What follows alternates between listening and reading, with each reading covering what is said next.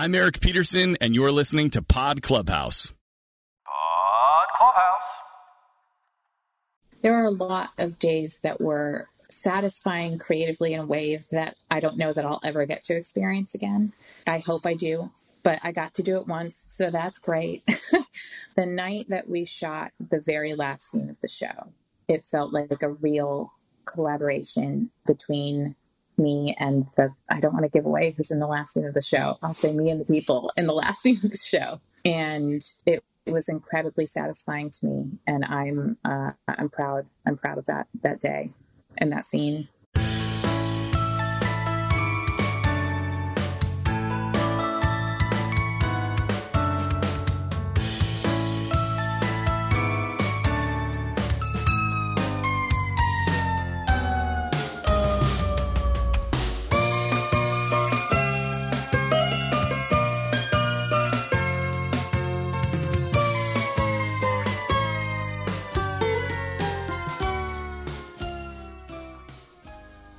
Welcome to Kevin Can Podcast Himself, your dedicated after show podcast for the AMC series Kevin Can Fuck Himself. This is Caroline. And this is Mike. We're so excited to be back with you for a new season of Kevin Talk. But tonight's episode of Kevin Can Podcast Himself will not be discussing the season 2 premiere. Instead, we're bringing you our exclusive interview with series creator and executive producer Valerie Armstrong. Our podcast episodes for episode one and two of the new season will be out later this week, but we wanted to make sure to get you this interview right away in order to set the mood for the new season. And just a note the interview with Valerie does contain a few spoilers from the season two premiere, so make sure you've watched that before you listen, unless you don't care about spoilers, and then just keep listening right now. Caroline, can you believe it's been a year? It's been over a year since we last not only talked about Kevin Can Fuck Himself, but have watched an episode. Does it feel like a year has gone by? No, it's super fast. I can't believe like there's like a hundred and like ten days till Christmas or something. It's super crazy. I don't know. Time it means nothing. It very, increasingly very little. yeah, increasingly means nothing at, at all in any way. Uh, this was a great interview. I know you had a, a thunderstorm literally right before we were about to go on the interview. Yeah, we've been having crazy storms in Texas, so I was not able to hop on because I lost electricity like oh, two seconds before I needed to hop on. So, uh, man, I am not expecting that to be an issue for the rest of this season, but super glad that you could do the work of two of us and get to talk to Valerie because this is going to be a big season. I mean, we are, have to get a lot out of very few episodes. One of the things I talked to Valerie about was how the announcement that the show was ending after season two, uh, before season two, I think really even began to film. I think AMC made that announcement, or at least happened during the filming. Uh, they made that announcement. I asked her how that affected the storytelling, and, and she goes into it a little bit. You know, she says that she would obviously have loved to have kept telling the story for a long time, uh, and it did affect the last three episodes, two or three episodes of the season. It did affect what what had been laid out, and so they had to go back to the drawing board a little bit. Uh, so yeah, we get into that a little bit. We talked about this is actually a good episode to kind of bridge the seasons. We talked about casting choices for the show, what you know, going in the Wayback Machine, what made Mary Hollis and Annie Murphy great for the serious side, what made the guys great for the comedy side. We talked about Allison's flaws and her role in her relationships and how season two is going to explore that, which is something I think you and I have talked a little bit already about offline. Uh, seems to be it's going to become a big uh, theme of this season. I'm very much looking forward to this season. I feel like the way that the season finale left off um, for season one was really shocking and um, and took the the serious level and the tension level up so many notches that I was having a hard time wrapping my brain around how season two was going to work at all, where they were going to go with this, how they were going to pick it up, and uh, I think that fans are going to be excited about everything that they see and the things that start to unfold. But man, I mean, it is it's a lot of of stress, like a lot of tension for this these characters. Yeah, one of the things Valerie talks about in the interview uh, is on that. I, I, asked her about Neil coming over into the single side, the dra- the drama side of it at the end of season one, and, and she, it's interesting, and especially if you like the process of writing a show or just are into this show in particular, she gets into actually how season one ended was not how she had always seen Neil's fate and uh, they they changed around how she had always seen that season ending. So it, it's interesting. I, I, think that that is a nice little insight. I think into how season two is going to play out. We also talked a little bit about how fan reactions to season one may have influenced some of the stories that we're going to see in season two also. So I don't know. It was, it was, a good interview. I was glad that we got to have her on here. I uh, we we we didn't get her have her on during season one, and so it was uh, it was really important to us that we get to hear her voice before we delve deep into these eight episodes of season two. And she's been really quiet in between these two seasons, so I'm hoping that our listeners are really going to enjoy you know having a moment with her because there isn't a ton out there to uh, you know get to hear her point of view. So hopefully you guys enjoy this little sneak peek behind the scenes and uh, and get into Valerie Armstrong's brain. She's very much the show. I mean, they, obviously there's a writer's room, but she's the series creator. She is the showrunner. She's an executive producer. So I, I think this interview is is interesting, if nothing else, because it's really a, a show that comes from her mind. I'm excited for you guys to hear it. And now our interview with Valerie Armstrong. Joining us on Kevin Can Podcast himself, we're so excited to have series creator Valerie Armstrong joining us. Valerie, thank you so much for joining us. Uh, we are sorry we didn't get you on in season one, so we're happy to have you here at the kickoff of season two. Thank you for having me, and thank you for existing at all. It's very nice. this was a show as soon as it was even announced my partner and i we were actually still a pretty brand new podcast network i think when when this was first announced. And so we were like this is a show we have to cover. Uh, and then it ended up being a unique experience like nothing we had seen before. So we were happy we made that right call. Uh, and thank you for bringing it to us and, and sharing it with everyone Oh, sure. very, happy to do so. It's very kind of you. Even though we're at the start of season two, if we could take a little, uh, a minute and go way back, I just want to ask you a little bit about casting the series.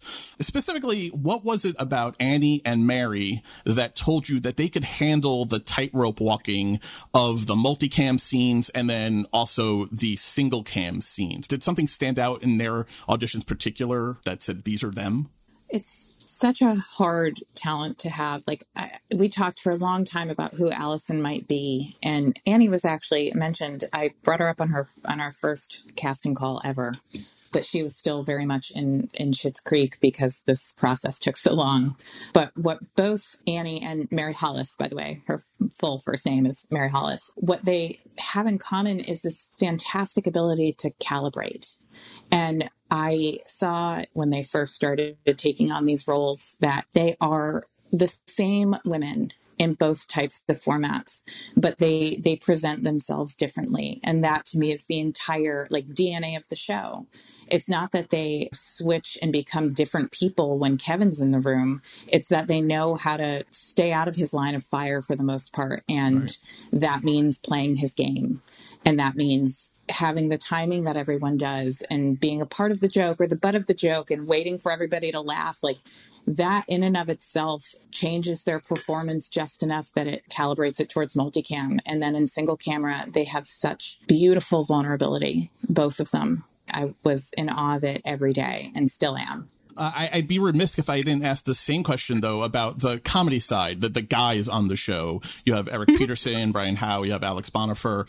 What was it about? That? I mean, we interviewed Eric and Brian last season, and, and Eric in particular. I've known him since like he was in like School of Rock. Like he was he was yeah. my Dewey on School of Rock when I saw it on Broadway. So I've kind oh, of been wow. aware of him, and he's like a cartoon character come to life. Yes.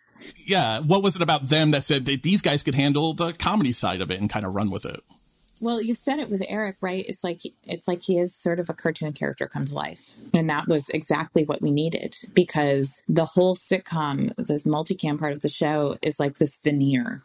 It's something very shiny and theoretically bright that's covering something that's actually very dark. And a live cartoon character seemed to be the exact right person to bring that to reality. We like talking about his hair. His hair almost seemed to be oh another God. character on the show all on its own. So. It's incredible. The height it gets is really fantastic. Um, but yeah, when casting those those guys, you know, they only had the multicam scenes to go on. That was all we were asking of them, and they really, really delivered. And then as we started thinking about the second season and realizing that we weren't, in fact, going to kill Neil off, as was my plan forever, that we are going to instead bring Neil into the single camera world, I saw more and more of Alex that made me believe he was completely capable of it. And man alive, was he that was, I mean, that was a perfect segue to the next part. Is in this episode, obviously at the end of season one, we see him come into the single cam world, but in this premiere tonight, his animalistic side is like on full display. When when he says "bitch" in this episode, which he says several times, it feels like a violent threat. Even though he's tied to a pole, it was kind of terrifying and intense to watch. Why was it important? Ultimately, you said you had planned to kill him forever. Ultimately, why did you make the decision that it was important to bring him into the single single cam world? Well, first of all, we cast Alex, who was so good that I just, the idea of killing him off felt like shooting ourselves in the foot. and even though it was the ending I'd had in my head for a while, it just stopped making sense. And also, it became a very real possibility that we would get a second season and no one, none of the writers wanted to write a second season that opened with a dead body. It's such a bummer. As a viewer, I have trouble watching those shows. My favorite thing that Ozark ever did was get an incinerator, and then bodies weren't a problem anymore.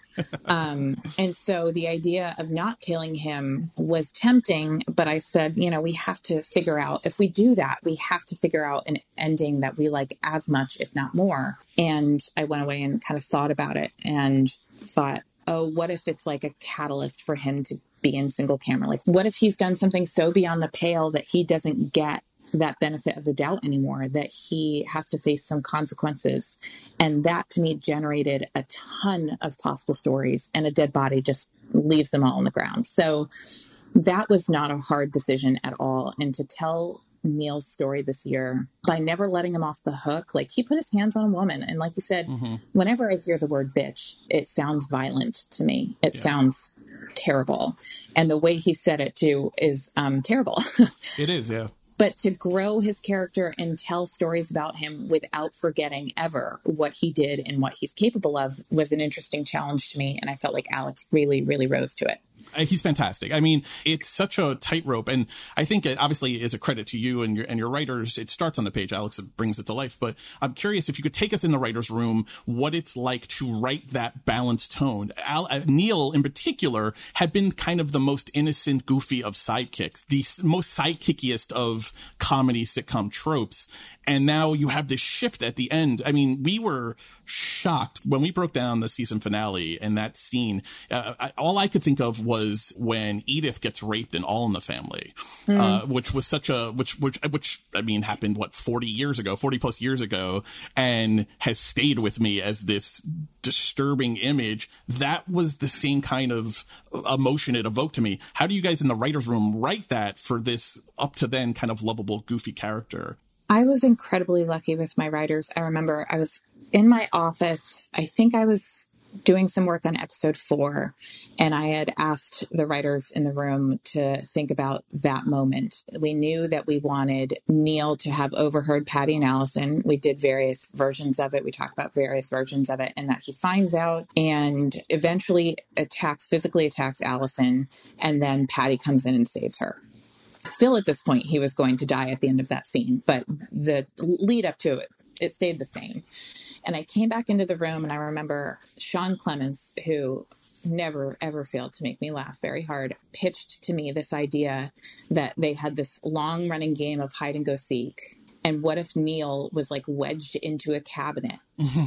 And popped it open and showed Allison that he was there that way. And then that cracked open the scene completely to me because that meant that she could walk in that room and be in multicam and you don't know why yet because you don't see him.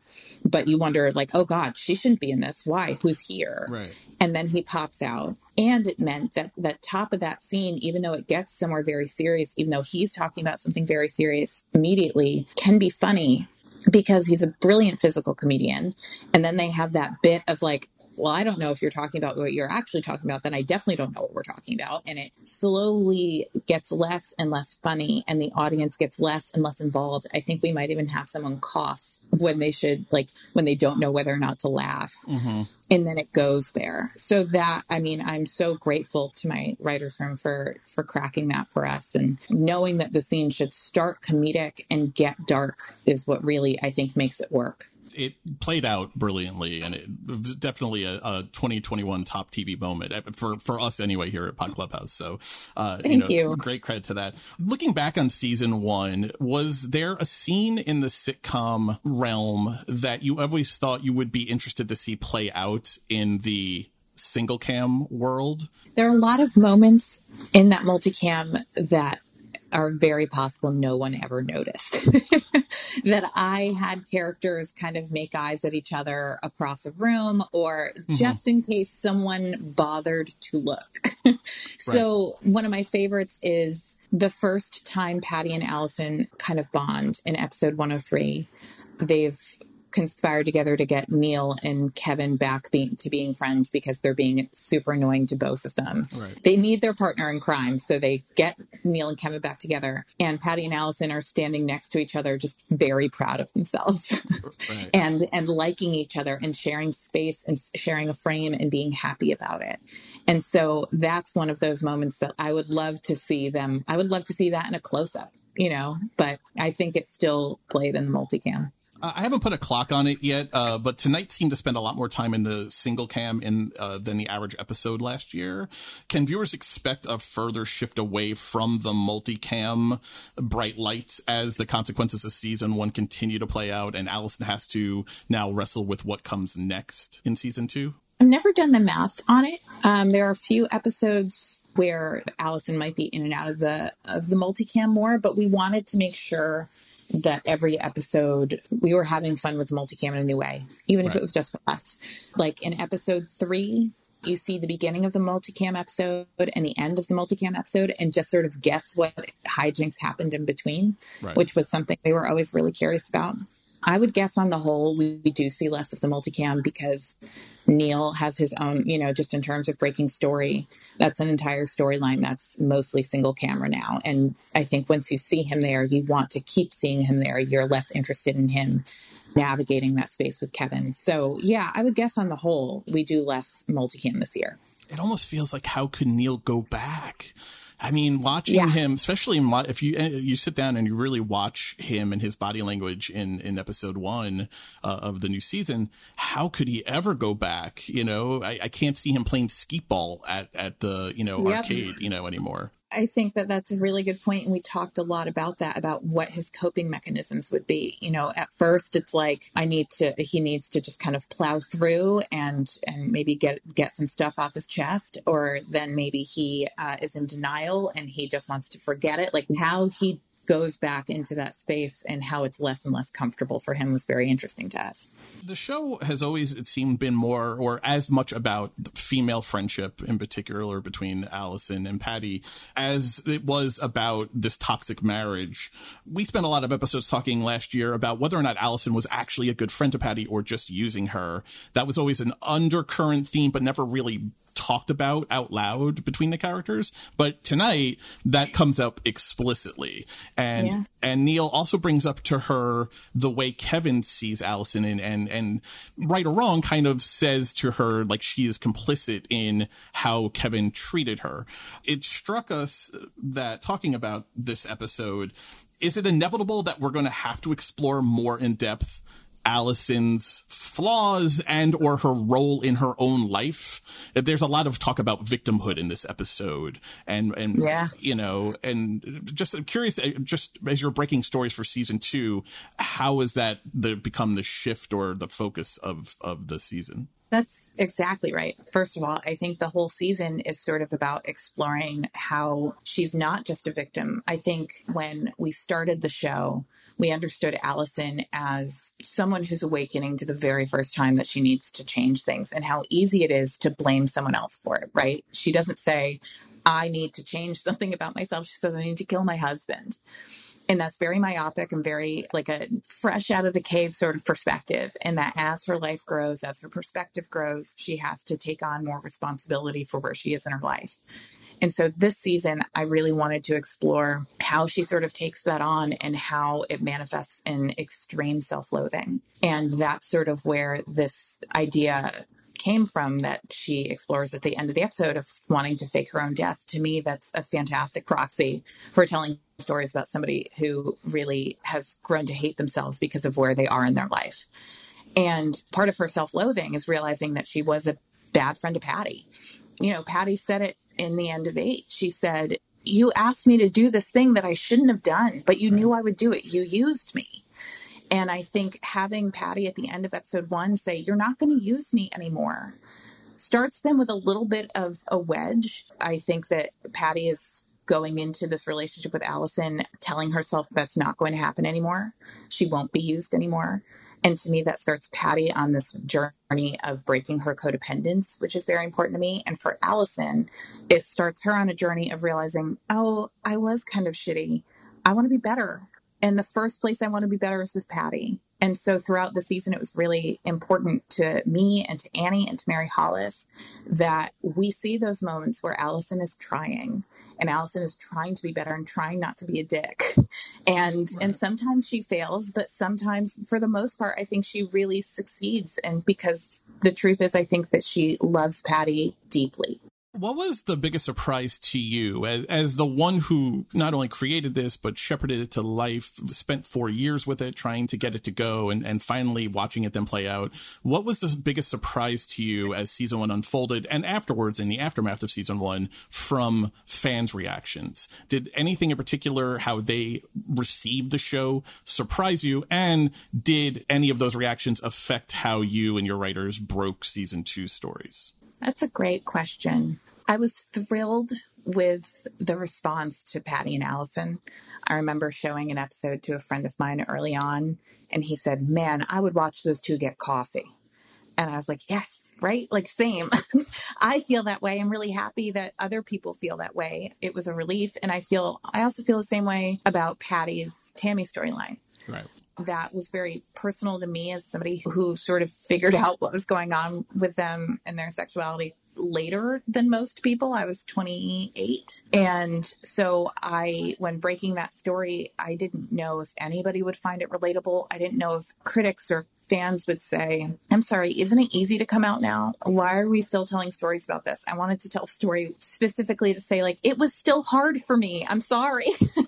I don't, uh, and, and maybe it's okay that it's still hard for people sometimes, that it's not just easy and accepted everywhere. And the reaction to that, I mean, I'm not really on social media. I, I tried to go easy on myself a little bit and not take in every piece of criticism, but it was relayed to me that that meant a lot to a lot of queer women, which which just broke my heart in the best way possible. And I, I definitely heard things like, we want less multicam. We want more Patty and Allison. And that absolutely makes it its way into the room. You know, right. like an episode that starts with multicam and ends with multicam and you don't see anything in the middle. That's born out of, okay, people want to see more of the single cam. How do we do that? What's an interesting way to do that without just dropping this to drop it? And how do we make that multicam as relevant and as entwined and saying something so that people don't want to leave it all the time? That was an interesting challenge. You know, I hope we did it, but you never know going back on the coming out stories and telling queer stories, you know, you're, you're from the Northeast. I'm from Queens, New York, in the Northeast. The, the show is set in Massachusetts. These are areas in the country where these are not easy stories to to experience and come out to. I think the show was a touchstone. We run a Facebook group actually for the show as well as running the podcast for it, and we hear from fans all the time in DMs about how much the show has meant to them, and in seeing the abusive side, the emotional abusive side of Allison in her marriage, in Patty's story with Allison, in the friendship story of it, in the the queer coming out story of it. The show resonates. It's very relatable, even if you haven't lived these exact beats. I think universally we're hearing on our side of it as that the show is just relatable on on many different le- levels to people. So that's that's wonderful. It's what you hope for, right? When you tell any story that you feel is, I mean, any story period, I guess, but I don't really know how to come at writing if not from one small bit of something that's actually happened or that I've heard about, you know. Right. Everything is at least a little bit personal and you can just hope that even though it speaks to you, you hope it'll speak to someone else. So I'm really, really glad that that it has. That means a lot.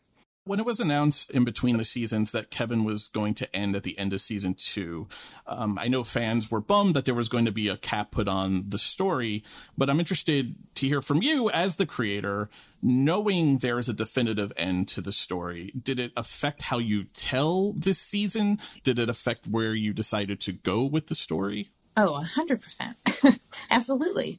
We're not going to get a fade to black gunshot at the end of episode eight of season two or uh, no, no, no. Sopranos esque Um, ending. I, I was going to say I'd forgotten that you you hadn't you haven't seen all of them, right? Uh, I'm making my way through them. I, I try Okay. because, because we record reaction episodes. Yeah. I try not to spoil myself too too much because Okay, so I won't yeah. I won't give anything away. But we had an ending for season two that we liked. I will be completely transparent in saying I was like, I don't know what season three is. We'll figure that out then. And then when the network said this season's going to be your last, I was, you know, of course bummed. You want to be able to do this forever, but at the same time, I thought, well, now I don't have to worry about season three, and I know how I want the show to end. I've always kind of known the last shot, the last kind of feeling I wanted to evoke. So I thought, okay, great. Now we have an end point.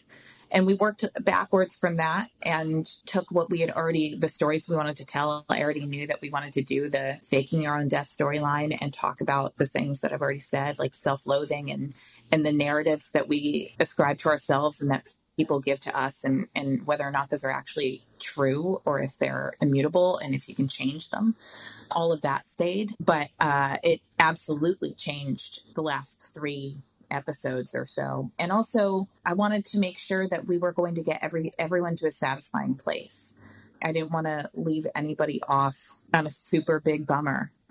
I, I- or or like unfinished, you know, like feeling like if only they kept existing, then it would get better. I didn't want to do that to anybody who watched the show or the characters. Uh, as long as it ends with Patty and Allison riding off to a Dunkin' Donuts, getting munchkins and coffee together. Which I, by the way, I'm sitting here with my extra large Dunkin' Donuts next to me. Uh, Man. I need one today. It's like my third one of the day. I, I live around the corner from one, so I'm constantly. I, I have Dunkin' Donuts coffee at home to brew, but I still run out to the Dunkin' Donuts like three times a day for the authentic experience. Uh, When all is said and done, and I fully intend to have you back on around the series finale time because I, I for nothing else, I want to ask this question again. But here Okay. at the start of season two, when all is said and done, what is it that you hope viewers take away from Kevin Can Fuck Himself?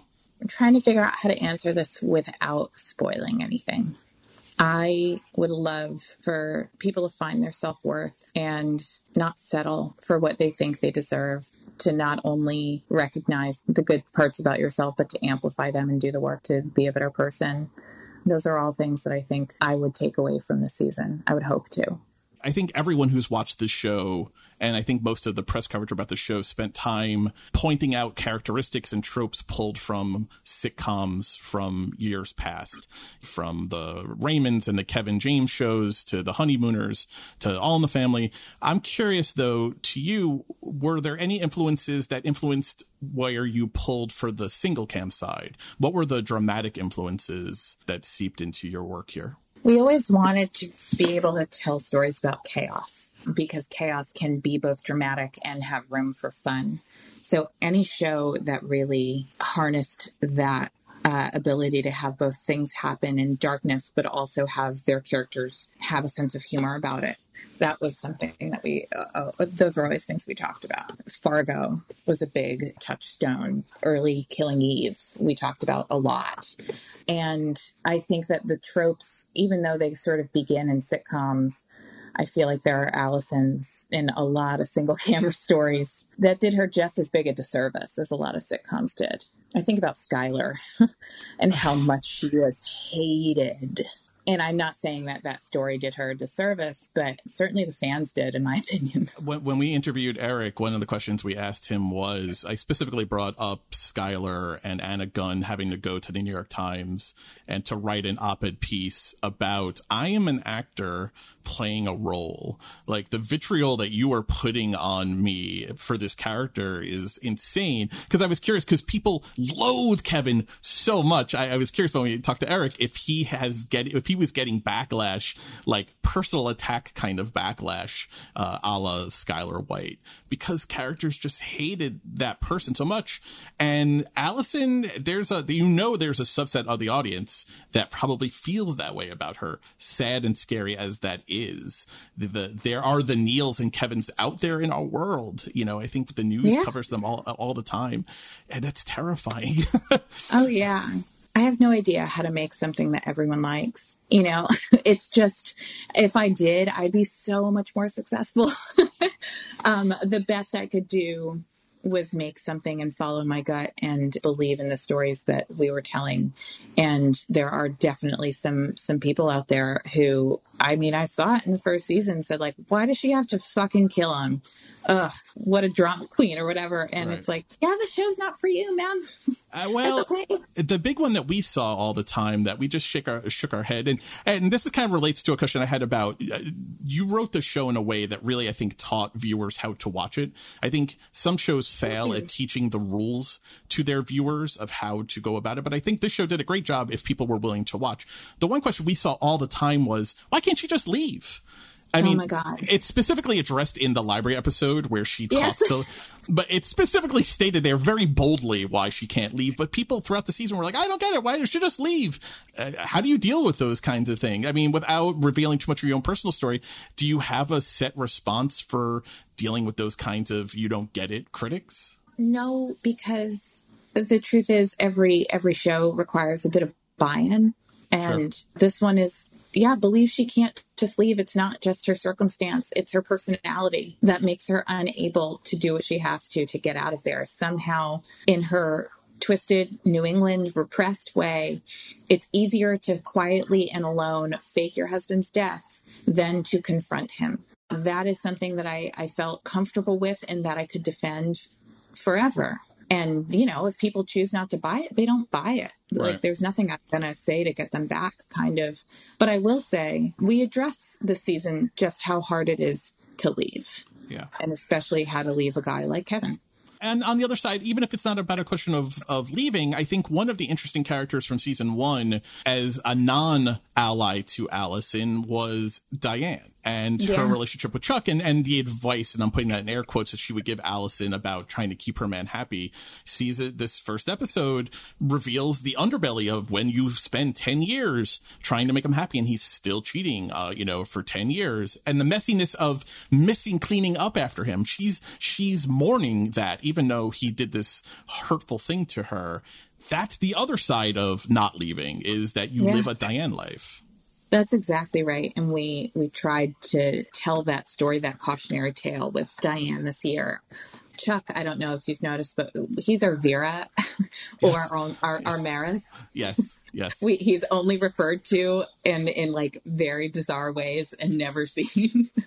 um, Sounds like a great guy. I, Sounds like a because, real catch.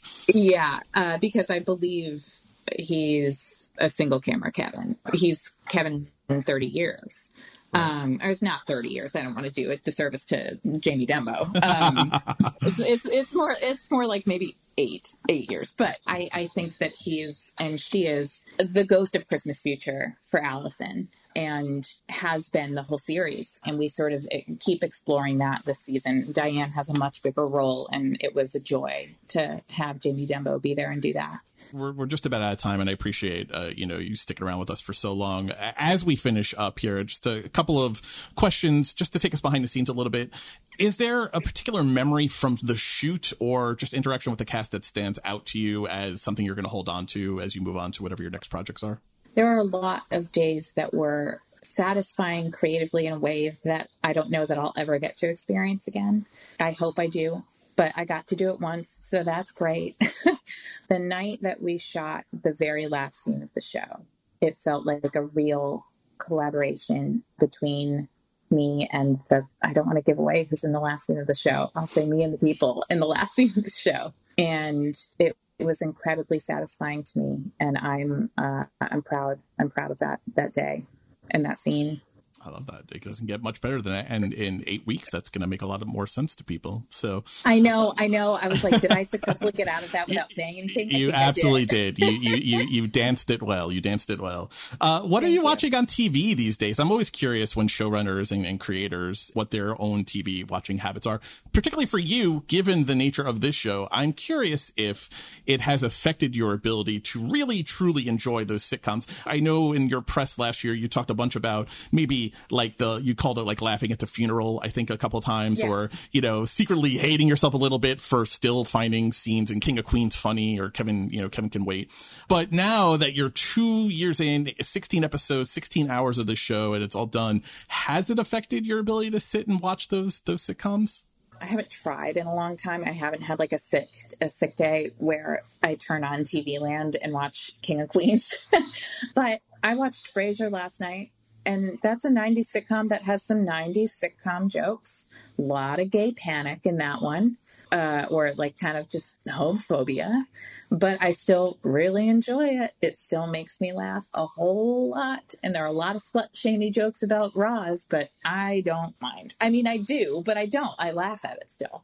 Um, right that's and that's what I'm watching like to feel better to like go to sleep. But in terms of everything else, I watch everything. Uh, even when I was working, I really love that. Um, somehow doing this job has not taken away my love of television. I am able to watch it like a newborn babe most of the time and forget like what it must have been like to shoot that scene or how cold it looks or those actors hated each other. Like I kind of watch things very innocently, and I hope I never lose that. It's really enjoyable. So I just started For All Mankind because I heard wonderful things about season three and I wanted to try it. I'm really enjoying it.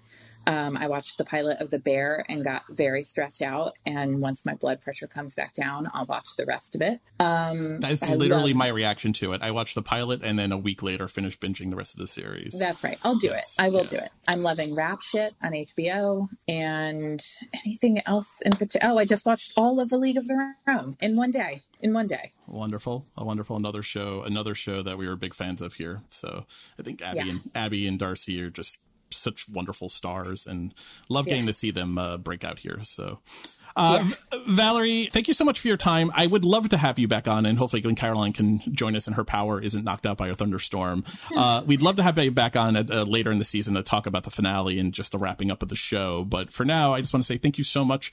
Thank you for your time here. Thank you for bringing this show to us and to everyone. I think I think it's gonna really hold a place in the unique pantheon of important television shows. So thank you. Thank you. I really appreciate it. Uh, it's been a pleasure. I'd, ha- I'd happily come back. Sounds good. Sounds good. And good luck with the season. And uh, we'll we'll we'll talk to you again soon. Thank you. I'll talk to you then. I just want to say thanks to Valerie again for her time. We got her a little bit longer than we were even scheduled to, so I appreciate her having that flexibility with us. And I want to thank AMC's PR people for helping us and coordinate the times and schedules and setting that all up.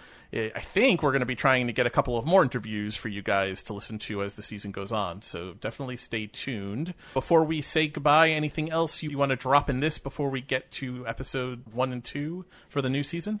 Yeah, I absolutely want to encourage our listeners to head on over to Facebook and check out our Kevin Can Fuck Himself Facebook group. There's a lot of good conversation over there and a lot of good fellow watchers to kind of bounce ideas off of. There's a lot of things that are going on in this that can be really personal. So we've even added as your admins an anonymous poster button so that you can post things that what maybe you're relating to Allison, maybe you're relating to Kevin, I don't know, and you want to say something about it, but you maybe don't want everyone to know who you are there's options for that too. So come on over and discuss the show with us. I think it's extremely thought provoking and fantastic to have other people to sort of tease it out with the address at Facebook, the group name, specific name is Kevin Can F Himself Fans. So just search that and should come up. It's a private group. There's three questions you got to answer. That's to keep out bots and just to make sure the atmosphere stays good in the group. There are also dedicated episode threads too, so uh, you don't have to worry about spoilers being just in the, in the main feed. We do a lot to try and weed out any kind of spoilerish information, especially for this show, which is airing one week ahead on AMC Plus, and so people who are just watching on AMC are always kind of uh, uh, at least a week behind. Yeah, definitely join us over on Facebook. Uh, definitely subscribe to Kevin Can Podcast himself. Head to Apple Podcasts, Spotify Podcasts, or wherever you listen to podcasts. Make sure you hit that like and subscribe button. And while you're there, if you could leave us a five star review, that would be fantastic to help get this podcast some more visibility. It, it actually greatly influences how Apple and Spotify advertise the show and promote the show. So your ratings and reviews help. Uh, we would just really appreciate it so we can be your friends. Don't you want us as your friends? You want us as your friends. Thanks so much for listening. Thank you for listening. This has been an original Pod Clubhouse production. Pod Clubhouse is a podcast network dedicated to encouraging collaboration among podcasters and friends to bring a fresh voice and diverse perspective on a wide array of content. Please visit and leave a comment for us at podclubhouse.com. Rate, review, and subscribe to our podcast feeds on Apple Podcasts. Follow us on Twitter, Instagram, and Facebook. You can find us at Pod Clubhouse. Our DMs are always open, and we'd love to hear from you.